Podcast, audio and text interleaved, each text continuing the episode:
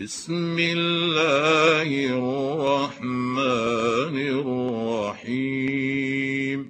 قل أعوذ برب الفلق من شر ما خلق ومن شر غاسق إذا وقب ومن شر النفاثات في العقد ومن شر حاسد إذا حسد.